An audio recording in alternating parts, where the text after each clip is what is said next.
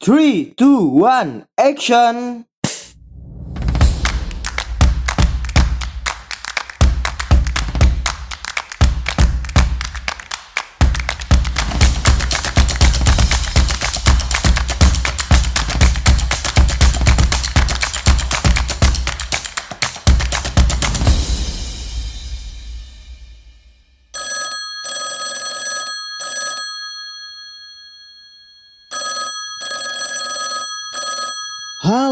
Selamat datang kembali di Pod by MA, tentunya di program Anak Komunikasi. Ya. Oke, para pendengar Pod by MA, pada pertemuan kali ini kita masih melanjutkan tentang kronologi perkembangan teori komunikasi dan ilmu komunikasi itu sendiri. Karena kita membahasnya dari periode klasik sampai tahun 2008 ya. Jadi ya lumayan lah tinggal dua kali pertemuan lagi kita akan membahas pertemuan kali ini dan pertemuan selanjutnya nanti akan berakhir Nah, pada pertemuan kali ini kita akan membahas tentang periode tahun 1975 sampai 1979 dan nanti ada tahun 1980 sampai tahun 1984. Oke, yang pertama para pendengar Pod by Amak kita akan menjelaskan pada periode kronologi tahun 1975 sampai 1979. Nah, teori aturan diperkenalkan ke dalam bidang komunikasi. Ada W. Bernard Pierce, Vernon Coronan, dan rekannya mengemukakan manajemen koordinasi makna, sebuah teori yang populer yang akan mengalami beberapa penambahan. Seminar kehormatan doktoral yang disponsori oleh Speech Communication Action menyemai benih tradisi teori aturan. Riset empiris dan penyusunan teori proses interpersonal berkembang makin pesat. Ada Charles Berger dan rekannya mempublikasikan karya tentang teori reduksi ketidakpastian yang akan mempengaruhi beberapa generasi sarjana komunikasi dan menstimulasi tradisi dari teori-teori terkait. Charles Berger dan rekannya mempublikasikan karya tentang teori reduksi ketidakpastian yang akan memengaruhi beberapa generasi sarjana komunikasi interpersonal dan menstimulisasi tradisi dan teori-teori terkait. Selanjutnya ada Frank Miller dan L. Edna Rogers memulai tradisi riset panjang tentang pola kontrol relasional. Ada J. Sedelia dan rekannya mengembangkan teori konstruktivisme dan komunikasi yang berpusat pada orang yang menjadi perhatian utama studi komunikasi interpersonal. Ada Howard Gills memulai program akomodasi pembicaraan yang melahirkan proyek selama tiga dekade dan perkembangan teori akomodasi komunikasi. Ada Penelope Brown dan Stephen Levinson memperkenalkan teori kesopanan yang kelak menjadi sangat heuristik dalam menstimulasi riset percakapan, kultur, dan relasi interpersonal. Nancy Rollins dan Kathleen Barth mengeksplorasi kekuasaan dalam relasi interpersonal Kemudian ada juga John Wiman mulai menyusun teori kompetensi komunikasi. Teori sikap dan persuasi masih populer dan berpengaruh.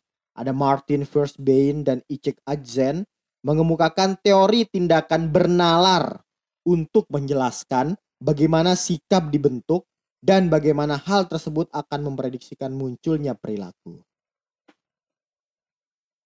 Metode retorika terus berkembang ada Carlin Court Campbell dan Catherine Hall Jamieson mengelaborasi versi kontemporer dari teori genre dalam studi retorika. Perhatian pada kultur media dan relasi kekuasaan terus berlanjut. Ada Oliver Boyd Barrett mendefinisikan imperialisme media dari segi aliran informasi internasional dan pengaruhnya. James Lull ada James Anderson dan lainnya memperkenalkan ide-ide yang melahirkan studi media tindakan sosial. Penelitian wacana komunitas kultural termasuk diskursus tentang kelompok yang terpinggirkan makin mendapat perhatian luas.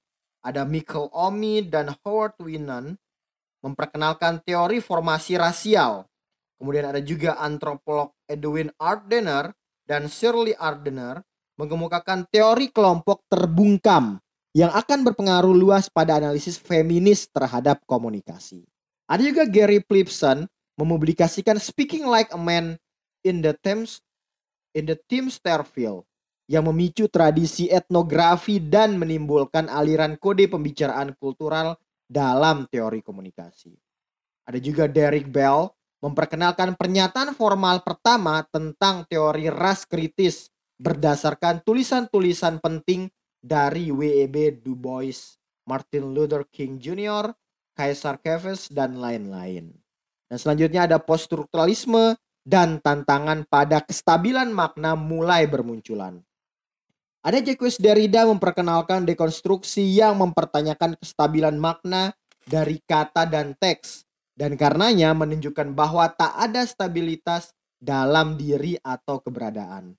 Komunikasi organisasi menjadi subjek teori yang populer. Ada John Van Minen dan Ed Skene memperkenalkan model sosialisasi organisasi. Carwick mempublikasikan buku penting yang berjudul The Social Psychology of Organizing yang mengemukakan ide bahwa pengorganisasian adalah proses interaksi. Karya-karya tentang pemahaman komunikasi mulai bermunculan. Ada James McCroskey dan rekannya melalui riset jangka panjang tentang kecemasan sosial dan kecemasan komunikasi. Postkolonialisme mulai diperkenalkan, yaitu salah satunya dengan Edward Said mempublikasikan Orientalism. Nah, itu pada tahun 1975 sampai 1979. Saat ini kita akan menjelaskan pada periode tahun 1980 sampai 1984. Studi komunikasi nonverbal mulai berlanjut. Ada Adam Kendon mempelajari relasi isyarat dan ucapan. Riset ciri dan sifat komunikasi mulai merebak ada Dominic uh, Infante dan rekannya mempublikasikan karya tentang daya argumentasi yang kemudian berkembang dengan masuknya kajian agresivitas dan asertivitas. Donald D. Chagala dan rekannya mengoperasionalisasikan konsep keterlibatan interaksi berdasarkan ide dari Irving Goffman. Robert Norton meringkas riset dan teori gaya komunikator dalam monograf dengan nama yang sama, yaitu mengidentifikasikan area tematik dari perhatian pada komunikasi interpersonal. Teori komunikasi Eropa ditemukan oleh ahli komunikasi Amerika Utara dan mulai berpengaruh besar. Penerjemahan karya Mikhail Bakhtin menyebabkan ide-idenya yang dipublikasikan pada abad ke-20 dapat diakses oleh kalangan yang berbahasa Inggris. Habermas mempublikasikan The Theory of Communicative Action yang sangat mempengaruhi teori komunikasi.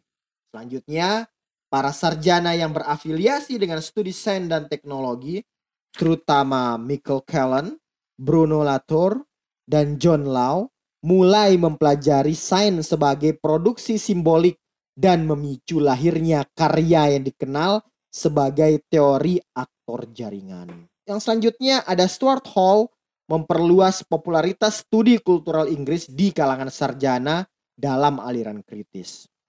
Teori kognitif menjadi fokus di dalam komunikasi.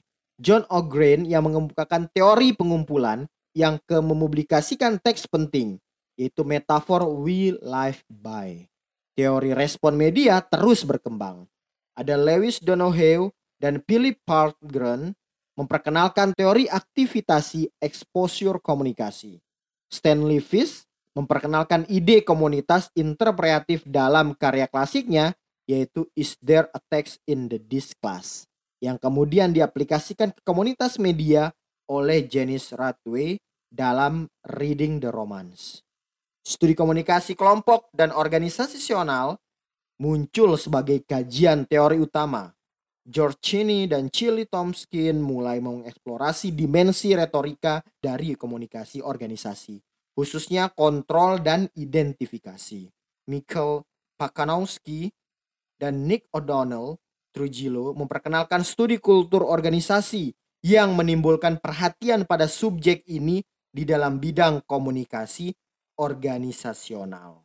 Dennis Gauren dan Randy Hirokawa memperkenalkan teori komunikasi kelompok fungsional. Teori sistem mulai memengaruhi studi komunikasi. Ada Delors Kincaid mengemukakan teori konvergensi aplikasi dari teori sibernetik dan teori informasi ke pemahaman makna dan komunikasi. Era komunikasi elektronik baru telah memicu Era komunikasi elektronik baru telah memicu banyak riset dan teori tentang media baru. Ada William Gibson menciptakan istilah cyberspace dalam novelnya Neuromance dan istilah ini dipakai sampai sekarang. Marvin Minsky memperkenalkan istilah presence untuk merujuk pada perasaan yang dipindahkan ke lokasi lain melalui telekomunikasi. Istilah ini kemudian diaplikasikan ke semua lingkungan virtual. Teori aturan yang dipopulerkan pada 1970-an dikodifikasikan dan mulai dikenal di dalam ilmu komunikasi. Susan B. Simanov mempublikasikan buku tentang teori aturan yang cukup berpengaruh yang mengkodifikasikan karya-karya yang telah diselesaikan di bidang ini. Studi komunikasi interpersonal makin intensif ada Sandra Petronio mengembangkan dan mempublikasikan teori manajemen privasi. Ada Edward Jones dan rekannya mempublikasikan teori presentasi diri yang cukup berpengaruh. Ada juga Brian Spitzberg, William Kupach, dan lain-lain yang menyajikan teori kompetensi komunikasi interpersonal. Yang selanjutnya ada eksplorasi bentuk baru komunikasi media dan publik.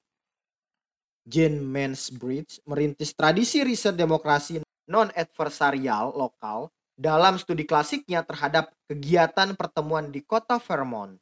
United Nations Educational, Scientific and Cultural Organization McBridge Commission mengeksplorasi isu kedaulatan media, membuka ranah akademik di bidang media dan globalisasi. Sehingga muncul studi environmental.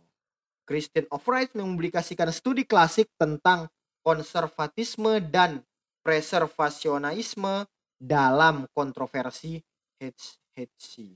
Studi feminis menghasilkan banyak wawasan tentang wanita dan komunikasi. Di antaranya ada Jens, ada Janice Rothway melakukan studi etnografis terhadap keterlibatan media dengan media itu sendiri. Nah, selanjutnya ini pembahasan terakhir pada pertemuan kali ini yaitu periode tahun 1985 sampai tahun 1989 di mana sarjana komunikasi mulai mengeksplorasi perspektif rentang hidup atau lifespan. John Nussbaum adalah sarjana komunikasi pertama yang mengartikulasikan perspektif rentang hidup. Teori komunikasi kritis mengintensifkan fokusnya pada tatanan opresif dengan perhatian khusus pada kelompok tertentu. Studi penggemar melihat pergeseran dari pendekatan deskriptif ke penekanan pada status resitif dan subversif dari komunitas penggemar. Ada Donna Haraway mengaplikasikan teori Marxis ke pemikiran feminis yang melahirkan karya-karya komunikasi dari teori sudut pandang feminis itu sendiri. Ada Norman Fairclough memperkenalkan analisis wacana kritis sebagai cara mengungkapkan kekuasaan dan ideologi dalam relasi sosial. Ada juga Twin Van Dyck mengembangkan karya tentang analisis wacana untuk memaparkan perkembangan sistem makna opresif. Feminis dari Chicana, Glorica Anzal II menyusun teori perbatasan berdasarkan pengalaman di Chicana yang menimbulkan perhatian pada perempuan Meksiko Amerika di dalam bidang komunikasi. Ada Peggy McIntosh mengajukan ide tentang bagaimana privilege bekerja dan idenya menambah bahan kajian bagi pemikiran kritis dan feminis.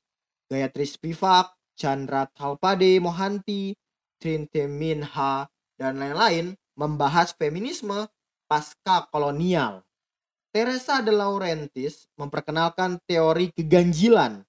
Ada juga konsep diaspora yang aslinya digunakan dalam kaitannya dengan orang Yahudi dihidupkan lagi dan diaplikasikan ke semua orang yang tercerai berai dari tanah kelahirannya. Raimi E. McCarroll mengkodifikasikan retorika kritis dalam artikel terkenalnya, yaitu Critical Rhetoric, Theory and Praxis model pemrosesan ganda komunikasi dan persuasi pun mulai dikembangkan. Selanjutnya ada Richard Petty dan John Kakiopo mempublikasikan teori kemungkinan yang lebih mendalam yang kelak berpengaruh besar pada riset dan teori persuasi. Ada Sally Kaiken memperkenalkan model pemrosesan informasi heuristik sistematik.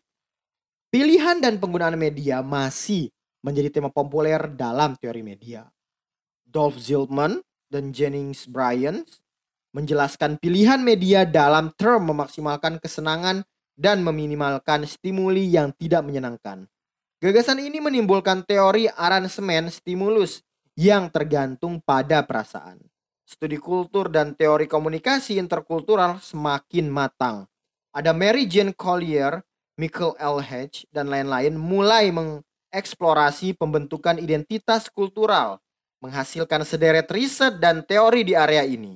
Ada Guo Ming Chen dan rekannya melakukan riset dan menyusun teori tentang kompetensi komunikasi interkultural. Ada Stella Ting Tommy memperkenalkan teori negosiasi wajah. Ada juga Yang Yun Kim menyajikan teori adaptasi lintas kultural. Perhatian serius diarahkan ke perbedaan gender dalam komunikasi. Ada Alice Igley mempublikasikan teori peran gender, teori komunikasi interpersonal kognitif, behavior terus dikembangkan. Dan Jude K. Burgon dan rekannya memperkenalkan teori pelanggaran ekspektasi. Yang selanjutnya perhatian pada komunikasi global semakin meningkat. Ada Ulrich Beck mengemukakan paradigma kritis tentang globalisasi. Itulah penjelasan tentang kronologi pada periode tahun 1985 sampai 1989. Yang di awal tadi kita sudah menjelaskan mulai masuk masa-masa sibernetik atau masa-masa sudah cyber ya. Jadi penjelasannya sudah mulai masuk ke internet, komputer, ke media baru yang saat ini adalah uh, internet itu sendiri. Nah, para pendengar Pod by MA pada pertemuan selanjutnya kita akan menjelaskan dari tahun 1990 sampai 2008. Dan ini sebagai penutup lagi pada minggu depan kita akan menjelaskan tentang kronologi perkembangan teori komunikasi dan ilmu komunikasi itu sendiri. Tentunya tetap dengerin Pod by MA di program Anak Komunikasi. Yo.